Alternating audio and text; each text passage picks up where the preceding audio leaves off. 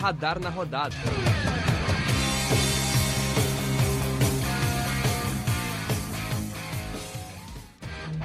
Olá, bom dia, boa tarde, boa noite para todos vocês que estão nos ouvindo aqui.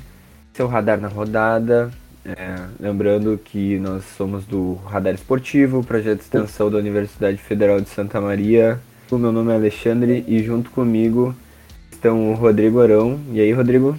Opa, e aí, né? Boa, boa hora para quem esteja acompanhando a gente aí, né? A gente vai estar pela próxima hora falando aí de Campeonato Brasileiro, falando um pouco de Olimpíada, falando também um pouco de Interesse M, né? E é isso, né? Chegamos no mês de agosto, a Olimpíada comendo solto, o Campeonato Brasileiro já indo pro final do primeiro turno, então a gente tem muita coisa para falar e é assim que a gente gosta, a gente gosta de falar, gosta de discutir as coisas.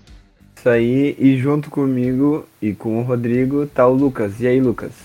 E aí, Alexandre, muito boa noite. Sempre um prazer estar aqui novamente. Muito boa noite, bom dia ou boa tarde a quem está nos assistindo. Hoje vamos falar muito de futebol e também bastante de Olimpíada. Aí. Antes de tudo, uh, é importante lembrar que as nossas redes sociais, então no Twitter, arroba RadarUFCM, Instagram, arroba Radar Esportivo.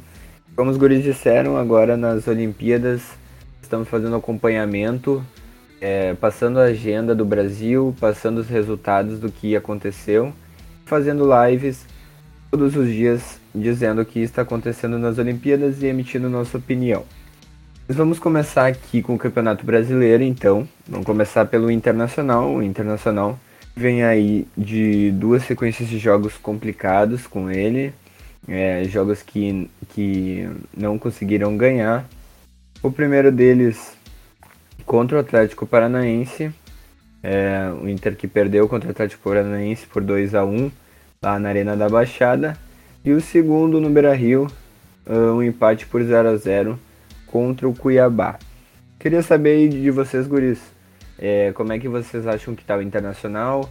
O Inter que está ainda com uma certa gordurinha ali para o Z4, mas uh, chegando perto, a cada empate, a cada derrota, não está conseguindo uh, se manter ali nos grupos de elite do campeonato, né? Alexandre, essa sequência do Internacional, até não diria que ela é ruim, ela passa a ser desastrosa, né? A gente sabe que contra o Atlético Paranaense o Inter até teve a chance de pontuar, mas dentro do Beira-Rio, diante do Cuiabá, que na situação atual do campeonato é um adversário direto, acabou empatando. Não é um resultado que o Internacional esperava, que obviamente o Internacional buscava vencer o Cuiabá em casa, eu já vinha de uma eliminação na Libertadores para o Olímpia, uma derrota para o Atlético Paranaense, agora vai encarar um Flamengo embalado, que desde a chegada do Renato Portaluppi uh, ganhou todas as partidas.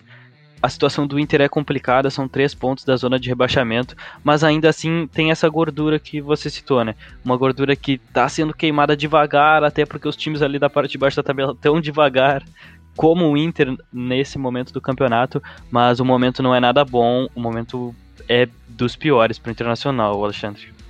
É, no, realmente é um momento do, do Internacional ele preocupa porque se tem uma coisa que a gente pode dizer durante todo esse ano de 2021 do Internacional, nessa temporada de 2021, é o desequilíbrio, né? A gente tinha um time que ele, ele conseguia ter bons momentos de pressão, bons momentos de ataque, algumas boas performances ofensivas com Ramires, mas que em alguns momentos beirava ou atingia o desastre no momento que o Inter estava sem a bola.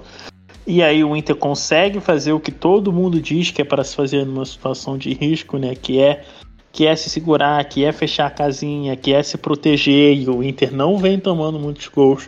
Porém, esse desequilíbrio existe porque o Inter simplesmente não está sendo capaz de machucar ninguém, não está sendo capaz de fazer nenhum tipo de mal é, aos seus, aos seus adversários na questão ofensiva. Né, o Inter até consegue algumas recuperações, até consegue algumas acelerações de jogo, mas isso não vem sendo convertido em oportunidades claras e, consequentemente, em, em gols. Isso, isso aconteceu também contra o Cuiabá. Né, conseguiu ter a neutralização do oponente, conseguiu deixar o Cuiabá longe de fazer um 1 a 0 longe de ganhar o jogo efetivamente, mas pouco fez para conseguir mexer o placar, né? E, e, neutralização com neutralização dá 0 a 0 né? E o Inter conseguiu um pontinho, a zona de abaixamento está caminhando bem devagar, como o Lucas disse, isso joga a favor, né? Você tem times como o Grêmio, como, como o São Paulo, que estão emperrados na tabela, né? Mas já teve alguns resultados muito legais. O esporte conseguiu ganhar o jogo, né? Isso já puxa as coisas um pouco para cima. Mas, assim, ainda existe uma gordura, né? O fato que né, o Inter não está conseguindo, não tá tendo essa auto-sabotagem na questão defensiva, coloca aí numa, numa questão, coloca no nível um pouquinho acima de alguns outros oponentes que não conseguem nem essa conseguir estabelecer esse tipo de ordem, né? Mas assim, o desempenho é bem, é bem preocupante e sem muita perspectiva de melhora a curto prazo, né? Pelo menos, né? Você não consegue enxergar que o Inter está num processo de melhora e que se as coisas derem um pouco mais de sorte ou se é a ideia do time amadurecer, a situação vai melhorar. E isso preocupa. Né? A impressão é que o time vai jogar desse jeito durante mais algum tempo. E a gente não sabe se, esse, se essa maneira, se, esse, se essa performance dentro de campo vai ser o suficiente para sobreviver dentro de uma Série A. Né? A gente imagina que sim, mas não dá para cravar. É como vocês bem disseram, é, a situação do Inter tá bem complicada como a do Grêmio, né? O, acho que a diferença do Inter, como tu falou, Rodrigo, é a solidez defensiva, né? O, o Bruno Mendes entrou no time muito bem, conseguiu encaixar a defesa. Que como o Lucas citou, o Inter tem o próximo jogo contra o Flamengo. É, já vai ter dois desfalques importantes aí no time, tanto na parte defensiva quanto na parte ofensiva. Moisés foi expulso no jogo contra o Cuiabá, fora do jogo contra Flamengo e o Maurício vai ficar pelo menos um mês fora do time do Internacional, né? Eu queria saber, primeiro, como é que vocês é, projetam esse jogo contra o Flamengo? Para alguns torcedores do Inter, se não levar goleada, tá bom. É, um empate seria goleada para o Inter. E também como esses dois desfalques aí vão influenciar é, nas próximas partidas, né? Alexandre, começando pelos desfalques, acredito que só piora a situação do Internacional, né? Até porque não tá das melhores. E agora falando um pouco mais sobre o jogo do Internacional diante do Flamengo no próximo domingo. Hoje à tarde eu cheguei a ver o Maurício Saraiva, nosso conterrâneo jornalista, comentando que o que ele espera é que se ele dissesse hoje, segunda-feira, o que ele esperava desse jogo era que o Internacional ia ser goleado pelo Flamengo. Eu acredito que goleada é muito forte, mas pelo que a gente assistiu do Flamengo contra o Corinthians, foi trocação o jogo inteiro, o Flamengo atacando, atacando, atacando, atacando, atacando. Mas eu não acredito que o Inter será goleado devido a uma solidez defensiva que vem se mantendo nos últimos jogos. O Inter não sofre muitos gols. Uh, claro que a gente está falando de um Flamengo que talvez seja o melhor time da América.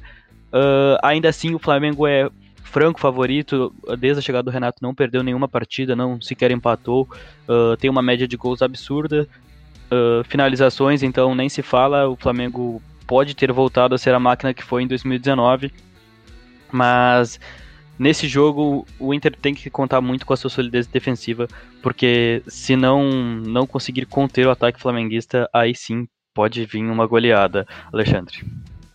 É, eu acredito acredito que né, a equipe do Inter vai conseguir ter esse, esse controle de ritmo um pouco mais efetivo que o Corinthians, né? É, tem essa coisa de saber que você não pode dar muito espaço, o Flamengo acelerar, né?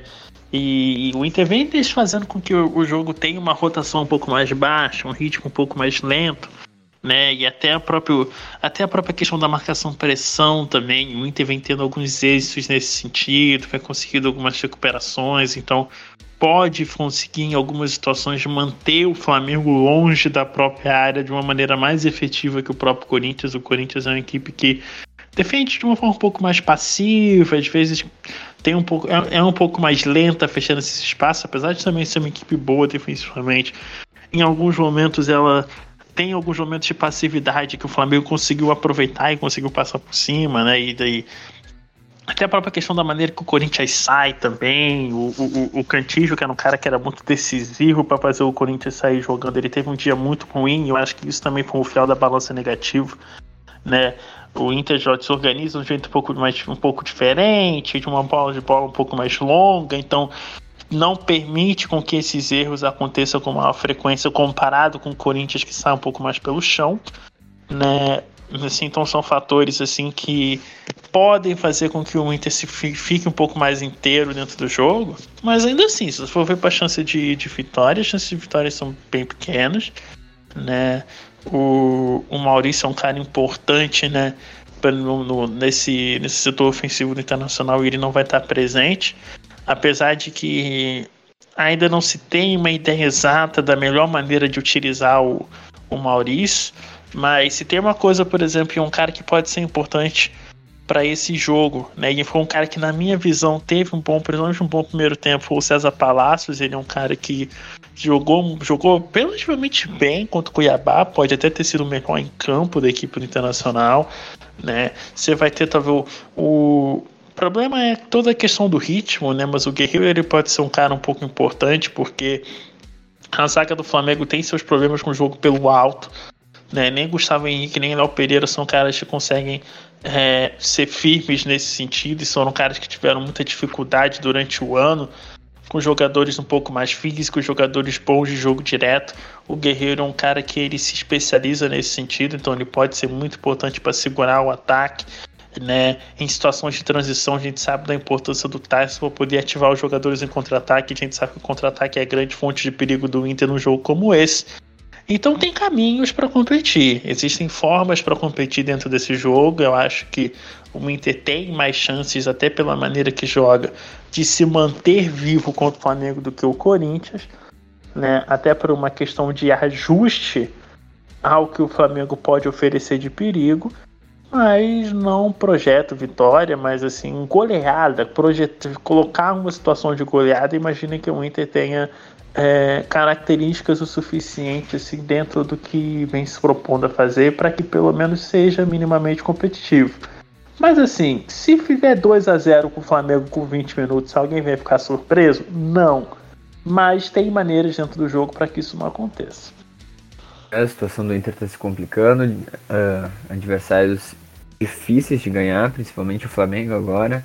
Também acho que uma situação de, de goleada é, algo atípico no futebol. Nós sabemos que o futebol do, do Flamengo hoje é o melhor disparado do Brasil, né? É, vem emendando aí goleadas em times é, que para mim são piores que o Inter.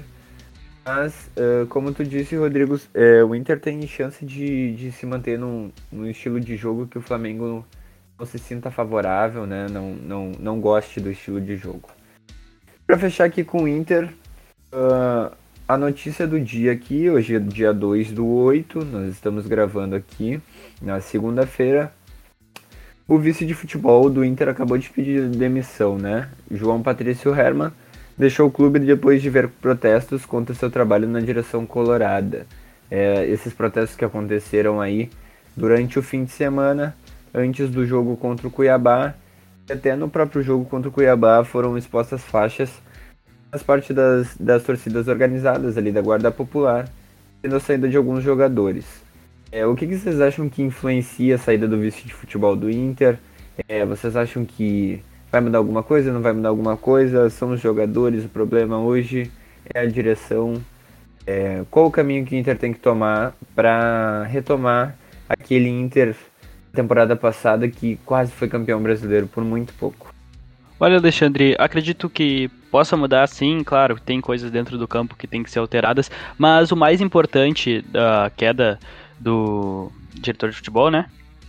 Uh, se estiver correto, mas é que a a torcida. O clube mostrou que a torcida tem a sua voz, sabe? E a torcida é muito importante nesse momento, ainda mais nesse momento que a gente não tem o público no estádio. E os dois clubes gaúchos passam por. Os dois maiores clubes do Rio Grande do Sul passam por uma situação muito difícil. E nessa hora que a torcida tem que aparecer mesmo. E a torcida do Internacional fez muito bem isso. Demonstrou a sua infelicidade com o elenco, com a direção. E já é um primeiro passo. Uh, coisa que não foi demonstrada no Grêmio desde a queda do Thiago Nunes, mas no Internacional já acontece, já há um primeiro passo. É, ninguém. Acho que não existiam muitas resistências em relação à a, a, saída do, do Herman, né? Não se tem uma ideia de que foi lá um, um, um, grande trabalho, né? Ele que já tinha tido uma experiência anterior também dentro do, internacional que não foi muito bem sucedida, né? Mas assim, o impacto de que uma, um protesto um dia antes pode servir dentro do elenco, olha, não sei. Hum, na minha opinião, talvez nenhum. É, porque é, se ganha. É uma coisa né, que se ganhar é por causa da torcida. Mas assim, não, não, eu não consigo ver dessa maneira dentro do que é possível que nós possamos ver, entendeu? Assim, não tem. Ninguém tem acesso a vestiário, ninguém tem acesso a, a, a, essas, a esses detalhes um pouco mais profundos dentro do dia a dia do clube, né? Pelo menos não nós que estamos, não estamos cobrindo o dia a dia, não estamos lá no treinamento, nós estamos entrevistando, então não é o nosso caso. Mas assim, né? É, não acho que surja muito efeito. Pode. Tumultua o ambiente, mas eu não vejo isso de uma maneira muito positiva. É, sobre o elenco do Inter, assim, a gente. É, assim, 2000, 2020 ele foi um ano muito acidentado né, no internacional. Que quando foi bem, ninguém ganhou, ninguém, é, ninguém ganhou do internacional. E quando o Inter foi mal, o Inter se sabotou para praticamente todo, tudo e todos, assim, né? Foi, foi um ano, assim, do, da, das variações mais bizarras, assim, que se pode imaginar num cenário já caótico no futebol brasileiro. O ano de 2020 do Inter foi, principalmente dentre aqueles de topo de tabela, foi um dos mais dos mais bizarros, assim, mais montanha-russa que eu me lembro, assim, né? É, do que aconteceu. Então não sei se dá para ter muito, muita referência, principalmente a segunda metade de 2020, né? A parte que chegou em 2021. É todo um processo assim né, do, do Inter que o Inter vê coisas que aconteceram, acho que principalmente o grande exemplo nesse sentido é, talvez o Cruzeiro, você vê algumas equipes como, por exemplo, o Santos, que vê a situação fiscal, né, situação econômica batendo aí a níveis de a níveis complicados, quer ver o que aconteceu no Rio de Janeiro, né? Você vê esses lugares, é, algumas dessas equipes de tamanhos semelhantes, né? De Santos, de Cruzeiro, de Vasco da Gama, né? De Botafogo, que chegaram em situações que ou beiram insustentável ou chegaram no sustentável, e o Inter te, teve que caminhar no sentido de austeridade que não aconteceu em praticamente nenhum momento, né? nem durante a Série B, nem no ano que voltou, até no momento mais favorável para que a equipe do Internacional fosse, fosse austera, né, que a equipe que o Inter tem que se reformular para existir ou para continuar existindo num tamanho semelhante àquele que se estabeleceu nos últimos anos, né, nos últimos nas últimas décadas, né, para que não volte a algo parecido com o que era o Internacional de 25, 30 anos atrás, que era esse clube que se questionava se conseguiria se manter como um grande clube no Brasil. Né? Para não voltar a essa situação, tem que ter toda uma reformulação, que assim, no Brasil é trocar o pneu com o carro andando. Então é muito complicada essa situação. E seria complicado com quem quer que entrasse dentro do internacional. Né? Para isso não tem que cair. Agora tem que ter, uma, tem que ter um planejamento um pouco mais é, enxuto e, e, visando um pouco mais o curto prazo para se manter, porque é, não tem mais a, a, cláusula de barreira que ainda jogou a favor do Internacional quando o Internacional caiu lá em 2017. Né? Então agora tem que se ter uma certa mudança de realidade, porque não se imaginava um cenário de zona de rebaixamento, mas ele acabou acontecendo. Mas o objetivo é se manter na Série A, conseguir não se, se não ser surpreendido em competições de mata-mata para não perder esse dinheirinho extra. O Inter acabou deixando isso acontecer, principalmente na Copa do Brasil. E aí, com o tempo e com esses jogadores mais jovens que vêm sendo contratados na nova política do clube sendo revendidos, aí a situação pode se, se contornar e o Inter possa se manter com um pouco mais de facilidade e com um pouco maior e com uma flexibilidade um pouco maior em longo prazo. Isso aí, as situações estão conturbadas nos, nos bastidores de, de Inter, é, até do próprio Grêmio, que agora vamos passar para ele. O Grêmio que jogou é, contra o América Mineiro, empatou em casa é, por 1 a 1 Depois teve o jogo no meio da semana pela Copa do Brasil contra o Vitória. Teve vitória, vitória do Grêmio por 3 a 0 E uh, agora o jogo contra o Red Bull Bragantino. Derrota contra o Red Bull Bragantino, um resultado já esperado pela torcida. É, é, por grande parte dos, dos dirigentes, dos próprios jogadores. Eu acho que os ânimos do Grêmio hoje não estão dos melhores, né?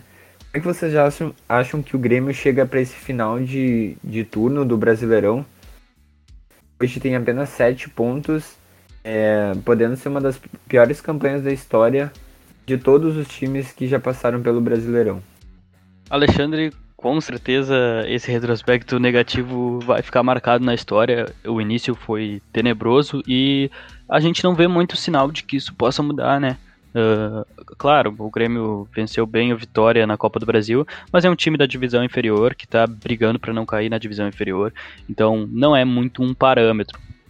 O início de Campeonato Brasileiro do Grêmio é tenebroso, uh, inclusive o São Paulo passa por essa situação, os dois grandes do futebol brasileiro que estão na zona de rebaixamento, mas isso não é desculpa para ninguém, o Grêmio tem que reagir, né? E isso pode ser demonstrado na próxima semana. Uh, o Grêmio vai ter uma sequência que, na teoria, são jogos vencíveis agora, mas comentando um pouco do que passou na última semana, o Grêmio venceu bem o Vitória pela Copa do Brasil em Salvador, né, com uh, diversos garotos da base se tendo que chamar a responsabilidade, aplicou um 3 a 0 e deve garantir essa classificação nessa semana. Mas o mais importante, diante do Bragantino, o Grêmio voltou a ser, de ser derrotado no Campeonato Brasileiro. Lembrando que os últimos dois jogos eram uma vitória e um empate com Fluminense e América Mineiro. Mas num belo chute do ex-colorado Praxedes, o Grêmio saiu derrotado do Nabi Abichedi por 1 a 0. O Bragantino é uma das equipes que surpreende na temporada, está no topo da tabela, uh, no top 4 da tabela. Era esperado pela torcida, provavelmente até pelo elenco do Grêmio, que viesse uma derrota nessa partida, devido às circunstâncias. Se hoje Bragantino e Grêmio se enfrentam, o Bragantino é favorito e a fase do Grêmio é muito ruim, assim como a do Inter, e para agora é ter calma, porque talvez nesse início de trabalho do Filipão as coisas bem no jeito Filipão mesmo de se defender mais do que atacar, talvez engrenem, mas é, tá mais que na hora de reagir porque já passou praticamente meio campeonato, Alexandre.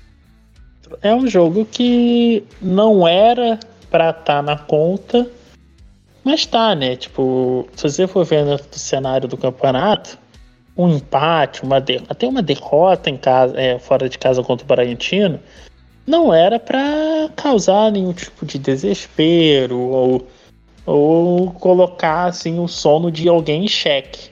Né? Talvez do gremista mais exaltado, mas em, em questões de situação normal não. Mas quando você tem 7 pontos em 13 jogos, 7 pontos em 12 jogos, você não está atropelando todo mundo, é, aí fica difícil. Né? E jogos como esse, aí você perde para um Flamengo, você não pode perder para um Flamengo que você fica desesperado, aí você perde para um Bragantino que tá ganhando de todo mundo, você fica desesperado. Porque quando você tinha outras equipes, quando você tinha um jogo contra o América Mineiro, por exemplo, você foi lá e não ganhou. Né? A conta começa a ficar mais apertada, mesmo com uma zona de rebaixamento que vem andando lentamente né? O, o Grêmio já entra nessa situação de desespero. E aí, talvez o que é uma coisa que, que, que joga que é o seguinte. Né? Uma coisa é você dentro de uma zona de rebaixamento, você ter um cara como o Filipão, ou até mesmo um cara como o Aguirre, que é a situação internacional, aonde você tendo um ponto na partida, você consegue se manter. Agora, quando você entra naquela conta que você já entra em campo sendo obrigado a fazer os três pontos, aí você tem esse cara mais resguardado, né? Esse cara mais pensando na organização defensiva da equipe, né? Esse cara que dependa um pouco mais em neutralizar o adversário do que do que propor para o jogo, o que assim não é demérito de jeito nenhum, entendeu? Mas isso pode acabar jogando contra pela necessidade da equipe. Talvez seja uma situação que, onde na média um, um, um, um, treinador que arrume a casinha te ajude, possa acabar te atrapalhando, porque você entra na conta que tem que ganhar de todo mundo, que é a conta do desespero, que é ter que fazer milagre para 1 a 0. O Grêmio ainda não, não tenha chegado nesse território porque a única equipe que chegou nesse território nesse momento é a Chapecoense.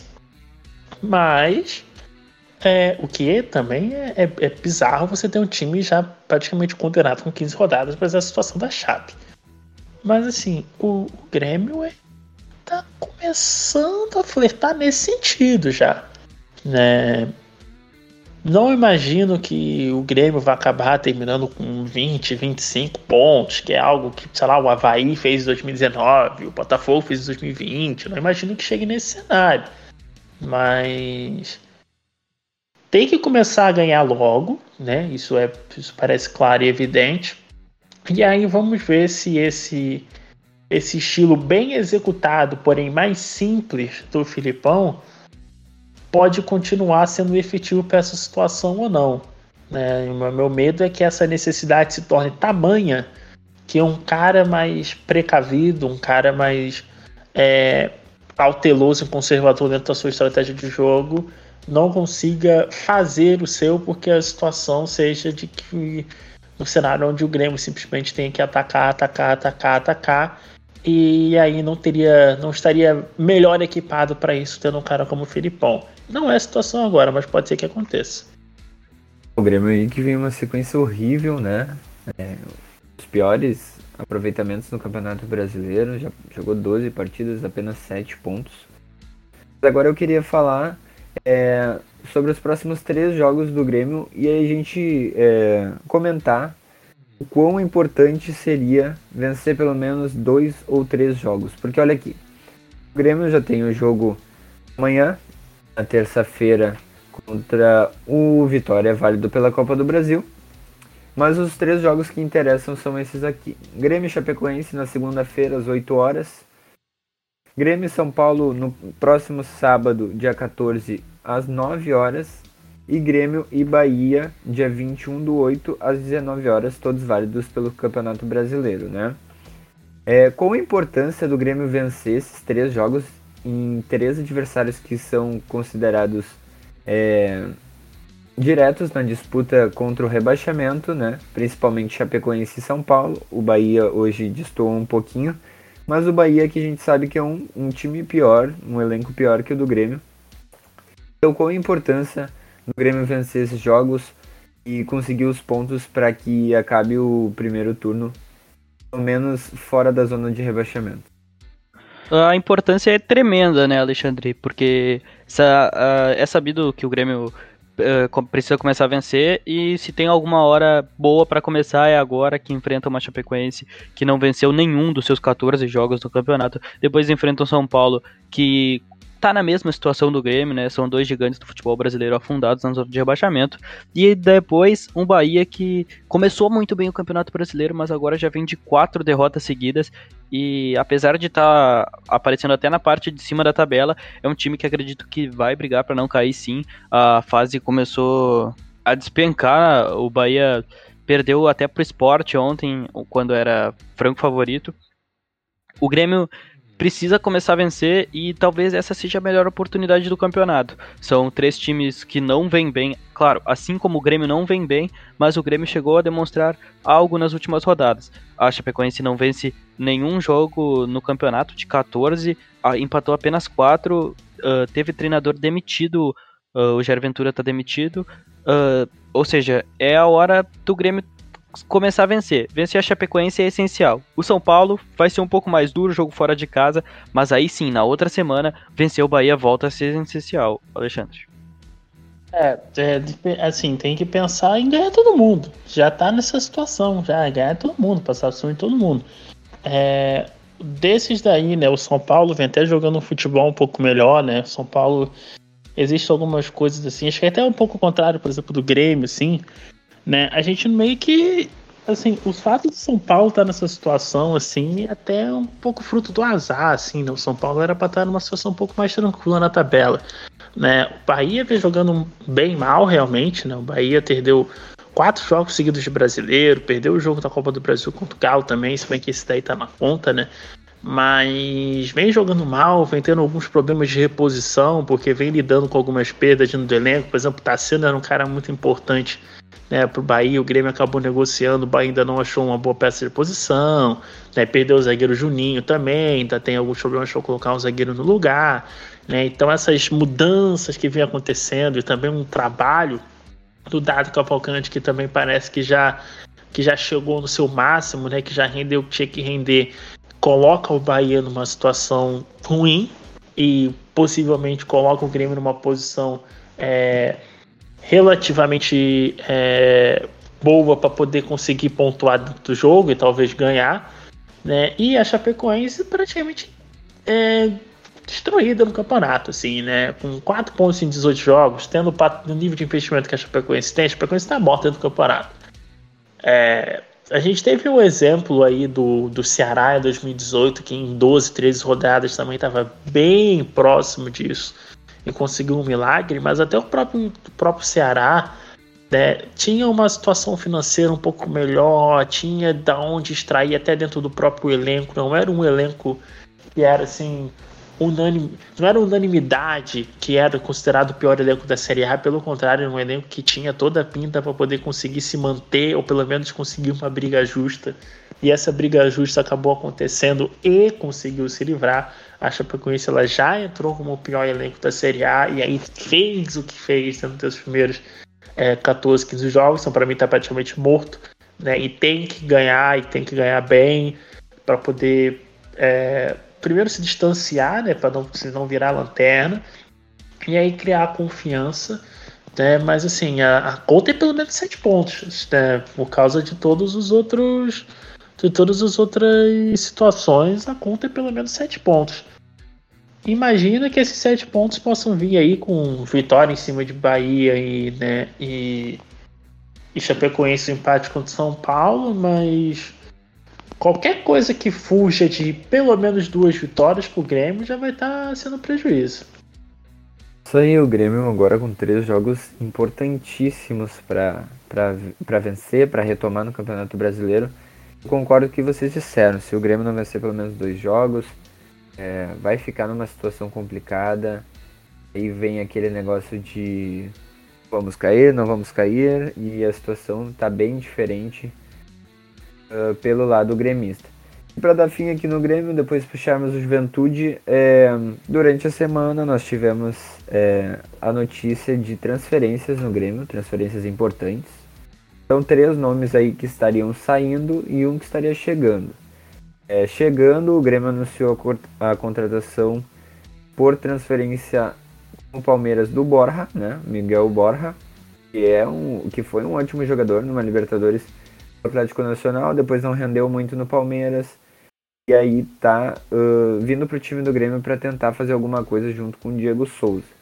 E os três nomes que estão saindo é o Ferreirinha, que, tem, que é um jogador muito importante, proposta do Al Hilal, Oriente Médio, e Juan e Matheus Henrique, propostas do Sassuolo. Os três estariam saindo do Grêmio nesse momento. Como é que vocês acham que essas saídas influenciam o time do Grêmio? É a proposta que o Filipão vai ter que mudar com jogadores diferentes? Como é que o Borja vem para disputar a posição com o Diego Souza, para jogar do lado dele? O que, que vocês acham? As percas são, são de dois titulares e um, um jogador, uma peça de reposição muito rápida, né, que é o Juan, mas o Matheus Henrique, certo, que não estava numa boa fase, uh, talvez seja a melhor hora para vender ele mesmo para a Europa, ainda tendo algum potencial de evolução. Uh, o Sassuolo vem, busca dois jovens do Grêmio. Ainda há partes da negociação que levem o Juan apenas no final do ano, no final da temporada da América do Sul. Mas quanto Matheus Henrique e Ferreirinha, o Ferreirinha titular absoluto do Grêmio, né, vai abrir um buraco nessa posição. Uh, tá certo que tem vindo garotos bons da base nos últimos anos do Grêmio, mas agora eu acho que é o momento que menos tem uma peça de reposição, pois aconteceu um Everton, depois veio o Ferreira, veio o PP, depois o Ferreira, e agora esse garoto talvez não esteja lapidado o suficiente para assumir essa função, que pode ser o Léo Pereira, pode ser o Léo Chu, talvez seja a posição mais deficiente do Grêmio a partir da saída do Ferreira.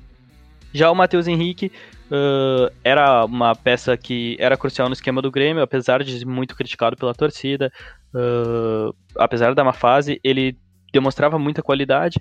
O substituto deve ser o Darlan para manter um pouco o estoque de bola, apesar de não ser muito utilizado ainda pela, pelo Filipão. Acredito que ele não vai manter dois primeiros volantes, jogando talvez Thiago Santos ou Lucas Silva, ou até mesmo Vitor Bob Sim, acredito que deve assumir o Darlan, caso ocorra mesmo a saída do Matheus Henrique, que e perde muito o Grêmio, perde dois titulares, uh, mas em compensação, a contratação do Miguel Borja acredito que é positiva, até porque apesar do Ricardinho ter uma boa movimentação, ele peca muito na hora de finalizar. E o Diego Souza é exatamente o contrário. Um jogador que finaliza bem, porém uh, falta essa movimentação a ele. O Miguel Borja pode ser a união desses dois, um jogador que pode chegar a finalizar bem e tem uma boa movimentação, tem a velocidade. Essa contratação pode ser muito boa para o elenco do Grêmio uh, no que é esperado de um centroavante. É como se fosse uma união dos dois centroavantes que o Grêmio vinha utilizando até agora. Contratação do, do Borra, né? Os valores eles podem assustar um pouquinho, né? Tá falando de 5 milhões por empréstimo, né? Não são valores que a gente está muito usual para esse tipo de operação, mas assim, é um cara que eu imagino que seja compatível com aquilo que o Filipão queira e até um pouco mais compatível do que o, o Diego Souza, né? É um cara bom para esse para essa iniciação, né, para essa primeira bola, para jogo direto, né, e também tem essa questão da mobilidade, né, o, o, o Borre, ele consegue ter alguma, algumas arrancadas, né, dependendo ali do, do quanto que o espaço que tenha para correr, ele consegue aproveitar e carregar. E é um cara que ele não carrega com muita, com muita velocidade, mas com muita força, é um cara difícil de derrubar, difícil de você é, alterar a linha da corrida dele, né? Então ele consegue essas arrancadas assim.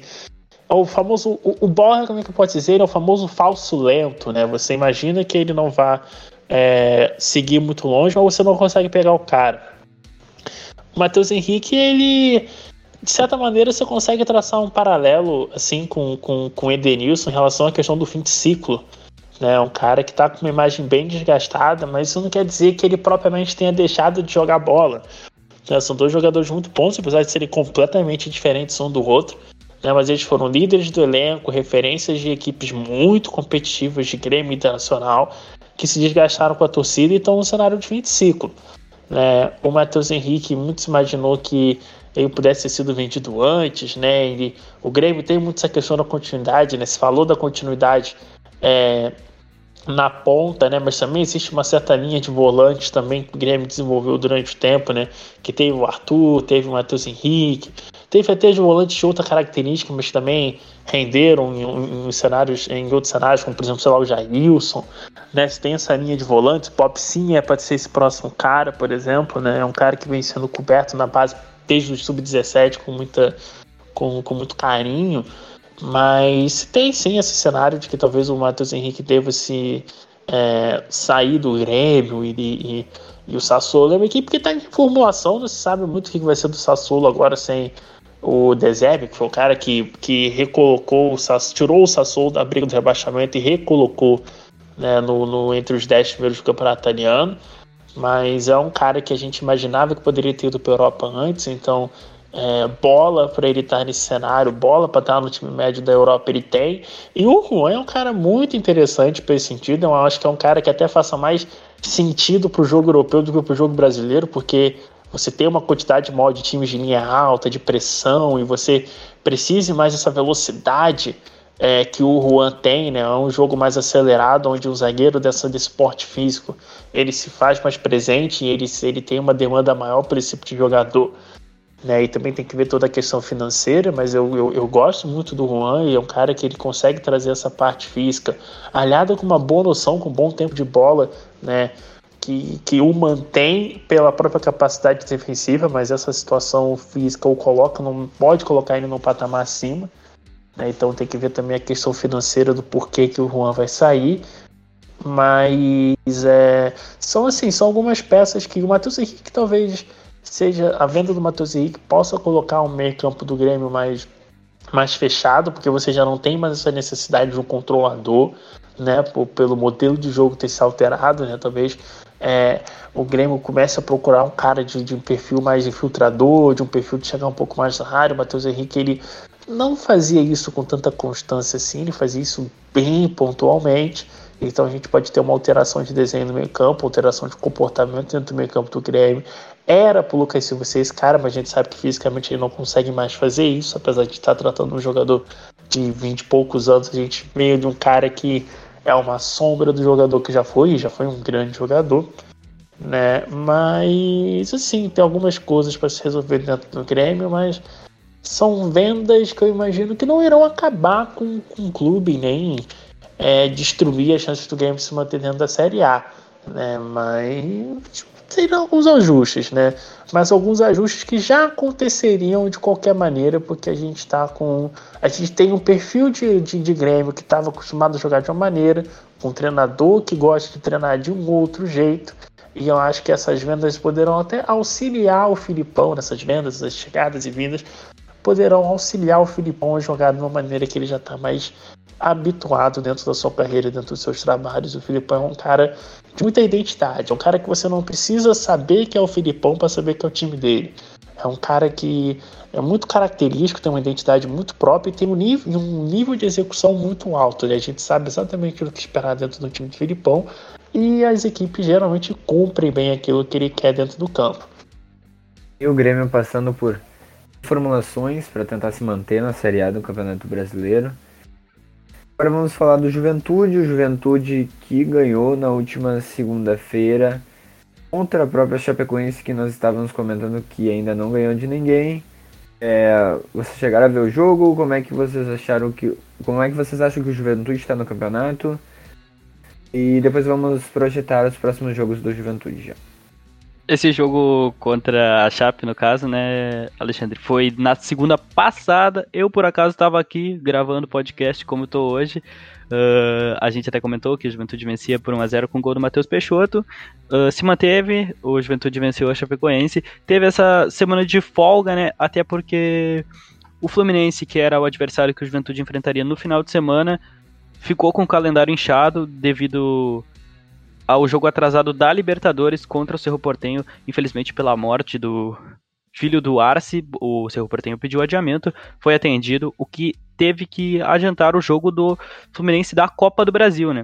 Pois agora no meio da semana o Fluminense disputará o jogo de volta da Libertadores contra o Cerro Portenho e o jogo da Copa do Brasil, que seria nesse meio de semana, teve que ser adiantado para o final de semana. Ficou meio confuso, mas acho que deu para entender. O Fluminense jogou com o Criciúma duas vezes, inclusive é o primeiro classificado para as quartas de final da Copa do Brasil. E o jogo que ficou adiado, de fato, foi o jogo entre Fluminense e Juventude. O Juventude folga essa semana, Uh, ou seja, o jogo foi só da outra rodada, mas é uma vitória que não foi comentada aqui no Rodar na Rodada, então a gente vai comentar agora. O Juventude venceu a Chapecoense de resultado esperado, até porque o Juventude vem melhor que a Chapecoense. A Chapecoense não venceu nenhum jogo no Campeonato Brasileiro ainda. O Matheus Peixoto segue fedendo a gol, uh, infelizmente de saída, mas, mas uh, tem rumores dele sair uh, pro, pro futebol árabe. ele que está emprestado pelo Bragantino pro Juventude. Mas enquanto ele ainda estiver aqui, ele tá fazendo muito gol, ele tá ajudando muito o Juventude nessa missão de se manter no Campeonato Brasileiro da Série A. O Juventude que ainda tem aquela gordurinha e agora tem aquela conta de um jogo a menos, né? Um jogo a menos diante do Fluminense, mas quanto à vitória contra o Chapecoense, uh, o básico 1 a 0 e levou os três pontos para casa, Alexandre. O Juventude um pouquinho acima né, em relação a, a briga do rebaixamento, né? O Juventude teve alguns problemas. E aí teve aquelas duas vitórias né, do Grêmio com o Flamengo que colocaram acima da conta e o Juventude vem se mantendo acima da linha de corte desde então.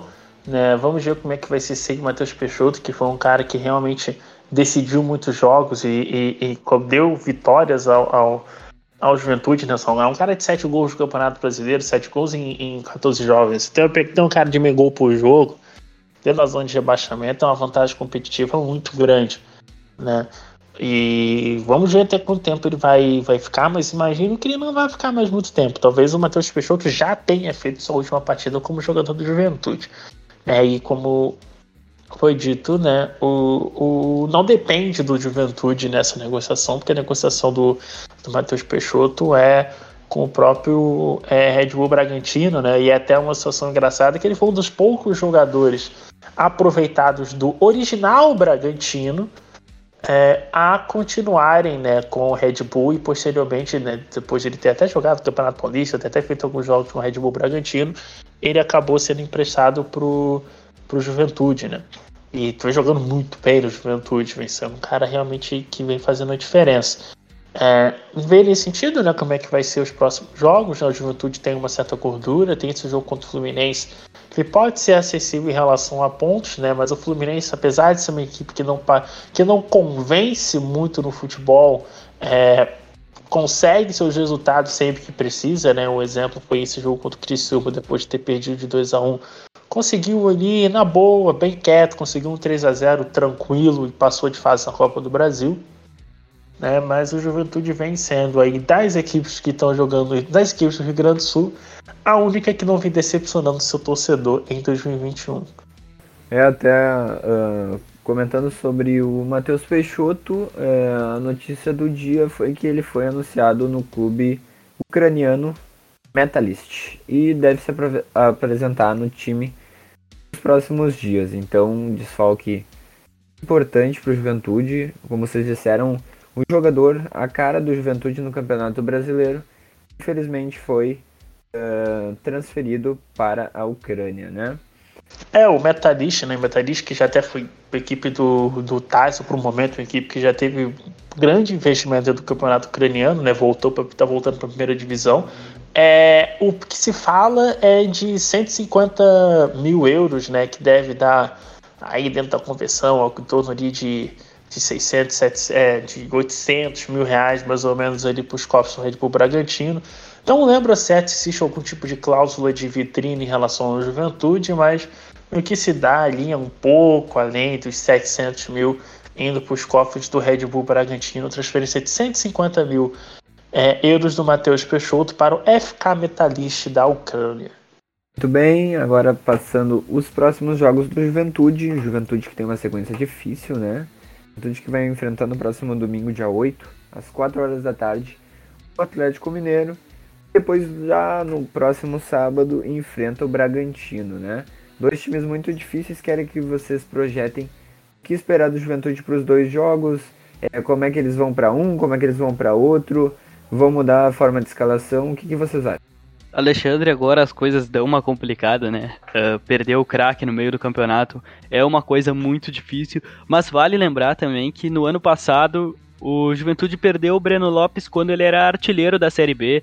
Uh, tava fedendo a gol também, fazendo gol quase todo jogo. O Breno Lopes vendido para o Palmeiras e mesmo assim o Juventude conseguiu cumprir o objetivo do ano, né? Se reestruturou, cumpriu o objetivo do ano, subiu para a Série A. Vamos ver se dessa vez consegue novamente o feito de se manter na Série A, mesmo perdendo seu artilheiro no meio do campeonato. Quanto aos jogos, dois jogos muito difíceis de dois times que estão Uh, brigando na parte de cima da tabela, os dois no G4 atualmente, né? O Atlético Mineiro brigando ponto a ponto pela liderança com o Palmeiras, esse jogo dentro de casa, o Juventude deve se resguardar mais. Uh, a gente sabe que nesses jogos, uh, para uma equipe que está brigando para não cair, o empate é praticamente uma vitória, levar um ponto para casa vai ser muito bom para o Juventude e isso tanto contra o Atlético Mineiro no Jacone e tanto com, com, contra o Red Bull Bragantino no Nabia Bichedid, porque a gente está falando de dois ataques muito fortes, né, dois dos melhores ataques do Campeonato Brasileiro, uh, fazem gols a, a rodo, então o Juventude tende a se defender e tem que se defender bem para quem sabe numa bola tentar sair com a vitória ou até mesmo um empate, porque o Juventude vai jogar contra outras duas equipes que são claramente favoritas diante da equipe da Serra. É, a juventude dessas equipes que, que jogam né, na, na disputa do zona do rebaixamento talvez seja aquela que seja menos habituada a jogar nesse sentido, né? Uma equipe que sempre que possível busca o controle, busca o ataque, nem sempre de boa, nem sempre de uma maneira bem executada, mas a, a proatividade nesse sentido ela existe. Né? E isso é um pouco perigoso, porque principalmente para equipes como o Atlético Mineiro, que tem muito mais a virtude em atacar espaços e, e se fazer valer sua vantagem no campo aberto, por exemplo. Né? É uma equipe que, se você se, se segura direitinho e você segura os primeiros da pressão inicial, você consegue gerar dificuldade. Mas como o Juventude não é tão habituado assim a fechar a casa, pode ter dificuldade. E é o mesmo cenário contra o Bragantino, né? O Bragantino vai ser uma equipe que vai convidar o Juventude a jogar no ritmo um pouco mais acelerado, vai convidar o Juventude a correr, né? E se o Juventude jogar da maneira que costuma jogar, jogar da maneira de sua característica, pode também ter dificuldades, né? É, o Juventude até conseguiu alguns bons resultados contra, essas equipes no contra-ataque, mas como é uma equipe que não tem tanto cacoete para jogar dessa maneira, pode ter dificuldades de execução contra duas equipes que vão martelar e que vão pressionar bastante o Juventude. Curioso para ver como é que vai ser, como que vai ser esses jogos. Perfeito, eu acho que por Campeonato Brasileiro é só. Vamos falar aqui também um pouquinho sobre Olimpíadas. É, nós estamos fazendo as nossas lives é, diárias no nosso Instagram, arroba Radar Esportivo, e também atualizando sempre que possível no arroba Radar UFSM no Twitter. Uh, mas o que queremos falar agora de Olimpíadas é a quantidade enorme de gaúchos que estão ganhando uh, medalhas aí para o Brasil, né? É, vários atletas gaúchos participando aí e muitos ganharam já medalhas pelo Brasil. Eu queria que vocês comentassem um pouquinho como é que vocês estão achando das Olimpíadas, como é que vocês acham que vem o Brasil e principalmente aí uh, o porquê de ter essa quantidade enorme de gaúchos, né? O Brasil vem razoavelmente bem nas Olimpíadas, né? Dentro do esperado, eu diria. Uh, acredito que a gente vai passar perto de bater o recorde de medalhas do Rio, né? Que foram as 19 medalhas. Não sei se a gente vai bater, se a gente bater vai ser por uma ali, talvez 20, mas foram deixadas uh, quase ficamos no quase, né? Eu posso dizer assim, em alguns esportes, e isso pode ter contado para baixar o nosso número de medalhas, mas falando um pouco mais do Rio Grande do Sul, né, muito bem representado pelo Fernando Scheffer, uh, o Daniel Carguenin e a Mayra Aguiar, uh, que trouxeram medalhas aqui para o nosso estado. E acredito que grande parte disso faz é em função da sua jipa, né? Uh, que é muito forte no judô, o judô gaúcho sempre foi muito forte. Até tem a, a gente vale ressaltar, né, a Maria Portela, que pode ter sofrido uma injustiça na sua luta no judô. Uh, alguns especialistas disseram que sim, outros que não. Enfim, ficou bem discutível uh, se o golpe seria um azar e sim. A Maria Portela, vizinha daqui de Santa Maria, né, nasceu em Júlio de Castilhos, viveu aqui na cidade. Mas as medalhas do Rio Grande do Sul valem muito para a Sojipa, porque é uma união muito forte no judô. Quanto ao, Daniel, uh, quanto ao Fernando Scheffer, uh, nadou demais, né? Ele, ele que não chegava como, como favorito e conseguiu trazer uma medalha, mais uma para o Rio Grande do Sul. Acredito que a representação do Brasil nas Olimpíadas vem sendo dentro do esperado, mas a do Rio Grande do Sul vale o nosso destaque, porque três medalhas já é algo incrível. Ah, o... Ah, o Rio Grande do Sul teve algumas medalhas, né? E daí talvez uma das mais surpreendentes foi a do. do, do Scheffler, né? Nos 200, né? Uma medalha que ninguém viu muito, né? Acontecendo, né? O Scheffler teve o oitavo tempo da final, conseguiu pegar uma medalha de bronze, foi bem improvável. Eu diria que se não fosse a medalha do tênis, teria sido a medalha mais surpreendente que o Brasil conseguiu. Né? A própria medalha do Carganin no, no judô também não foi uma medalha que foi vista ali que como se ele fosse um dos favoritos, né? E a, a, a Mayra Guiar, que já é muito estabelecida dentro do cenário do, do, do judô, conseguiu uma medalha de bronze, né? A impressão que dá é que ela sempre está perto do ouro ali, ela está sempre num nível muito alto. Conseguiu um, um, um bronze muito bom, um bronze para ser comemorado, porque ela teve um ciclo bem complicado, teve uma lesão de ligamento do joelho, se recuperou, conseguir uma medalha de bronze para o Brasil, importantíssimo para o nosso quadro de medalhas, né? Não, não teremos mais tantos, tantos gaúchos disputando medalhas de ouro no próximo, nos, nos próximos dias, mas o Brasil, apesar de algumas decepções, como por exemplo no vôlei de praia, ainda segue no caminho de bater o seu recorde de 19 medalhas, né? Como, como o Lucas disse, né? Está bem no caminho do Brasil conseguir pelo menos essas 20 medalhas, né? Conseguir bater o recorde da Rio 2016. Né? Esses próximos dias vão ser muito importantes para o Brasil definir esse esse esse medalha, esse, esse recorde né, de 19 medalhas, né, quando a gente chegar na terça-feira Algumas dessas medalhas já podem até inclusive ter vindo, porque algumas dessas podem vir nessa madrugada de segunda para terça.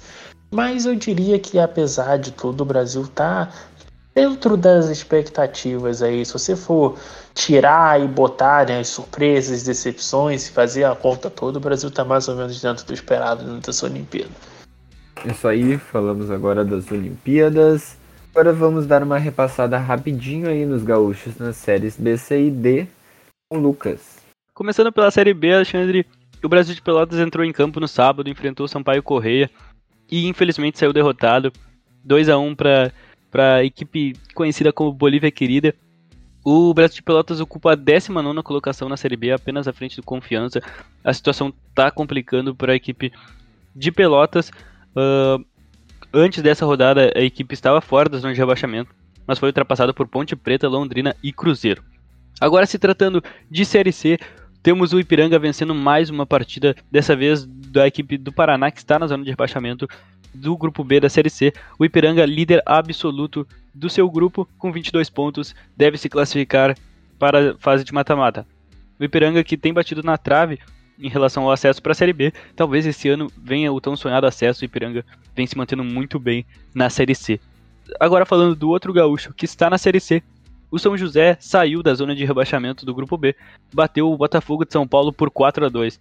Vitória significativa no Francisco Noveleto e agora está a três pontos do Paraná uh, fora da zona de baixamento. O Paraná é o primeiro time dentro dela e o São José é o primeiro fora, três pontos o separam.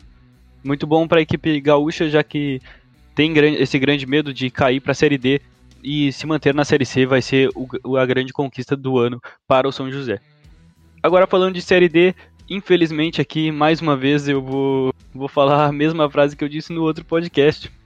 Os gaúchos não marcaram nenhum gol, assim como na semana passada. Uh, o Caxias empatou com o, com o Joinville. E ainda se mantém na zona de classificação para os mata-matas. O Aimoré perdeu para o Rio, Rio, Branco do Paraná, lanterna do grupo, uh, e caiu para a sétima colocação, ultrapassado pelo Esportivo, outra equipe gaúcha que empatou em 0 a 0 com o Marcílio Dias. No momento, Caxias, terceiro do grupo 8, vai se classificando para os mata-matas, Esportivo sexto e Aimoré sétimo não vão se classificando para os mata-matas. Isso aí, Lucas, repassando aí os nossos gaúchos nas séries B, C e D. E agora o Rodrigo vai trazer informações do nosso esporte local, o Inter de Santa Maria. É, o Inter de Santa Maria que continua sua pré-temporada, né? E tivemos um, um amistoso né, entre o Internacional de Santa Maria e a equipe do Sub-20 do Grêmio, né?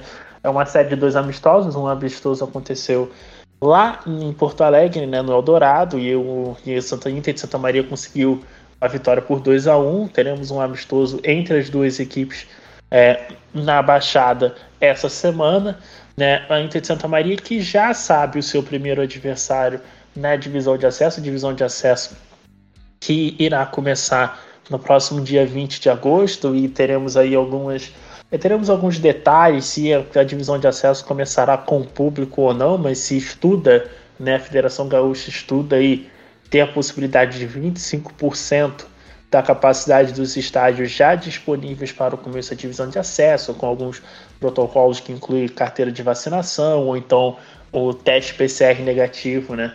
E para quem irá entrar dentro do estádio, enfim, alguns detalhes que serão definidos. Mas o Internacional de Santa Maria conhece o seu adversário, que será né, o, o São Gabriel, o São Gabriel que também foi o adversário da divisão de acesso do Inter de Santa Maria lá em 2020. Naquela oportunidade, o Inter de Santa Maria derrotou a equipe gabrielense por 2 a 1 né? O Inter de Santa Maria que disputou apenas três jogos naquela, naquela ocasião, né? Ganhou do São Gabriel, empatou com a Avenida, empatou com o Guarani de Bagé. E aí o campeonato foi cancelado antes da quarta rodada contra a Lajeadense.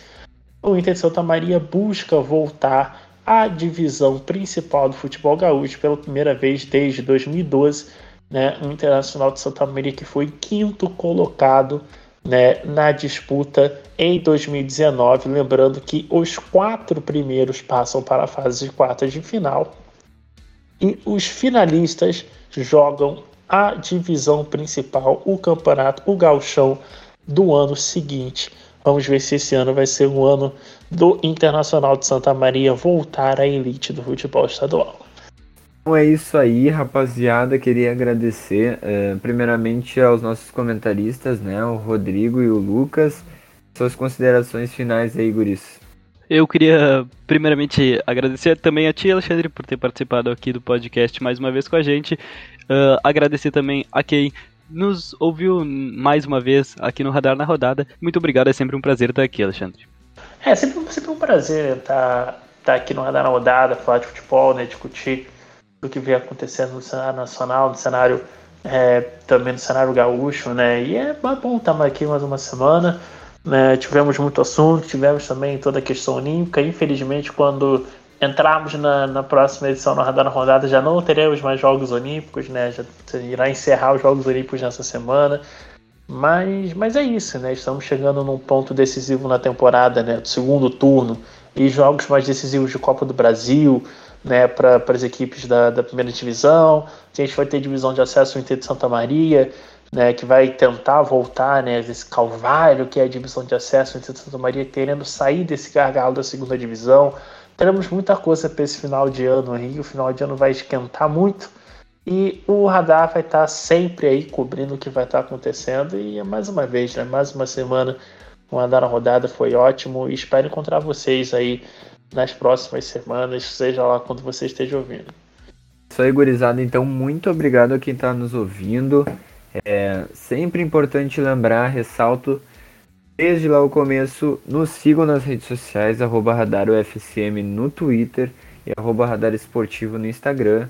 Você que gosta aí de Campeonato Brasileiro, Inter, Grêmio, atualizações sobre o Inter de Santa Maria, também o FCM Futsal, o nosso esporte local todo aqui de Santa Maria e região.